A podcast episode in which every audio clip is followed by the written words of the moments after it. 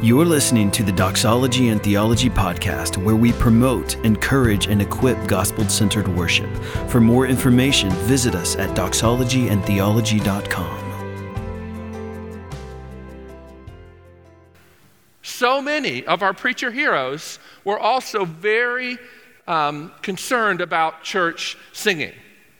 So many of our church heroes, like for instance, Calvin thought it was very important to work on church music. I don't know if you know this or not, but the Council of Laodicea, banned congregational singing, AD 364. Now, church historians debate on how widely that was enforced, but for the most part, congregational singing had disappeared from the churches, in Europe particularly, by the time of the Reformation. And it was John Huss and the Hussites in the 1400s that restored congregational singing. Okay?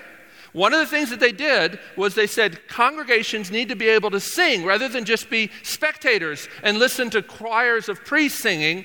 Laywomen need to be able to sing to God in their own language. John Huss eventually was burned at the stake at the Council of Constance. And at the Council of Constance, AD 1415, said this: if laymen are forbidden to preach or interpret the scripture, how much more are they forbidden to publicly sing in church? Most people think of the Reformation really as all about the recovery of the gospel and preaching, but there's so much more to it. Church music and the work of curating the people's song has been of great importance to so many. Like I said, Calvin worked on it his whole life. When Calvin got to Geneva, they hadn't been singing congregationally. They weren't. Calvin pled with the city fathers to begin the practice of singing because he said our prayers are so cold and lifeless. We got to do something. Let's try singing. And the city fathers refused. He gets sent to Strasbourg, exiled, and eventually here he hears Martin Bucer, and he hears people singing to God in their own language. And what for him had been theoretical, now he's more convinced than ever. And so when the people in Geneva want him to come back and plead with him to come back, one of his conditions is only if we begin singing. And he actually published the first Genevan Psalter before he even got back to Geneva. Worked it all his whole life. Now, of course, you know about the Wesleys, John and Charles Wesley, and the importance of hymns in the Methodist movement, but did you know that George Whitefield put together a hymn book? Most people don't know that. I read Dallamore's 2 volumes. I don't remember ever coming across the fact that George Whitefield put together a hymn book. How about John Newton? Maybe you know about some of his hymns. You know he's a preacher, he's a writer of many amazing letters, but he also wrote hymns. Spurgeon, Matt Boswell can tell you all about this, especially in a few years when he finishes his PhD. Spurgeon put together a book, Our Own Hymn Book. How many people know that Spurgeon curated the songs that his people sang? Asahel Nettleton, now he's a little more of an obscure figure, but an important figure in the Second Great Awakening. A guy who really was somebody who kind of pushed back against Charles Finney and all the new measures. He was a reformed guy who didn't believe that we could produce revival, but that God produced revival. He put together a hymn book called The Village Hymns. I could go on and on and on. So if you don't understand the importance of singing, you really don't understand church history. Second thing I want to tell you is if you don't understand the importance of singing, you really don't understand the Reformation. As I said, the Council of Nicaea, the Council of Laodicea had banned singing, but the Lutheran hymns and the Genevan Psalter are some of the most significant factors in the spread and the sticking power of the Reformation. It wasn't just about correcting false doctrine and preaching.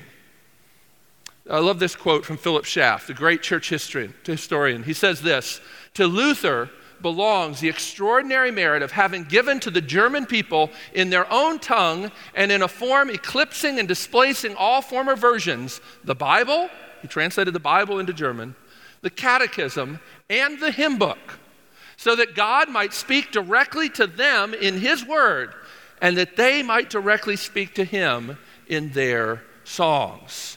Don't underestimate the importance of singing. Luther wrote his first hymn when he received news of the first two Lutheran martyrs. Zach talked about Cranmer and the importance of martyrdom and understanding the English Reformation, also important for the German Reformation. Two teenage boys were burned at the stake in Brussels.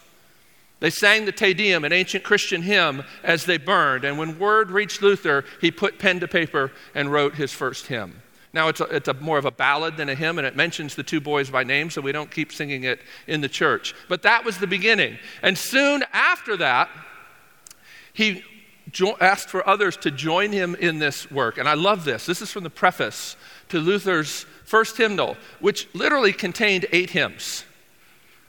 The first Lutheran hymnal contained 8 hymns, and here's what he says. In order to make a start and to give an incentive to those who can do better, I have, with the help of others, compiled several hymns so that the holy gospel, which now by the grace of God has arisen anew, may be noised and spread abroad.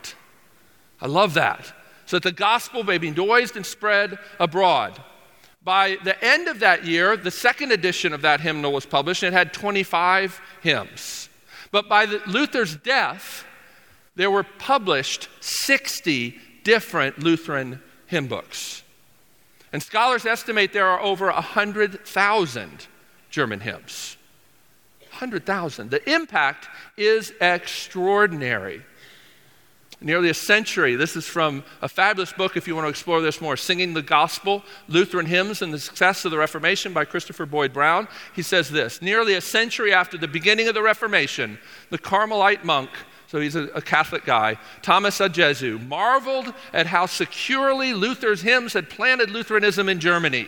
The German Jesuit lamented in 1620 that from the Jesuit point of view, Martin Luther had destroyed more souls with his hymns than with all of his writing and preaching. He actually said, damned more souls with his hymns. That's what the Catholics said 100 years after the 95 Theses, that Luther damned more souls with his songs than with his writing. Why do we never hear about that? I guess it's because preachers write the histories.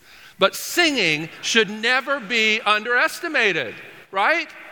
And here's the last thing I want to say. You know, as I stand here, I had this experience a couple years ago at the Doxology and Theology conference. I came first to Southern to talk about hymns and the importance of caring about what people were singing back in 2002. Chip Stam, who some of you may remember, brought me in here. And we would have had trouble finding 50 people that were interested in that. And it's so amazing to me to see what God is doing in our time. The people that want to continue to noise the gospel abroad.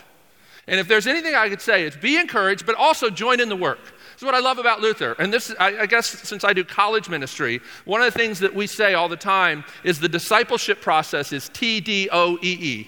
You teach, you demonstrate, you observe, you evaluate, you encourage. It's the idea that you don't just tell people something, you also demonstrate it. And so much of what's important is caught, not just taught. So on that first Indelible Grace CD we did, I think I wrote maybe 10 or 12 of the 17 songs. And on the next record and the record after that, I wrote 3. Why? Well, one, I had kids and I got a lot more busy. But really, more importantly, my students had taken up the task and joined in the work. And so I hope that as you leave here, that you will be doubly convinced of the importance of curating the church's song. But also, I want to reissue the call for pastors, poets, musicians, to help noise the gospel abroad in our day and in the tongues of the vernacular of the whole world, because it's what we need.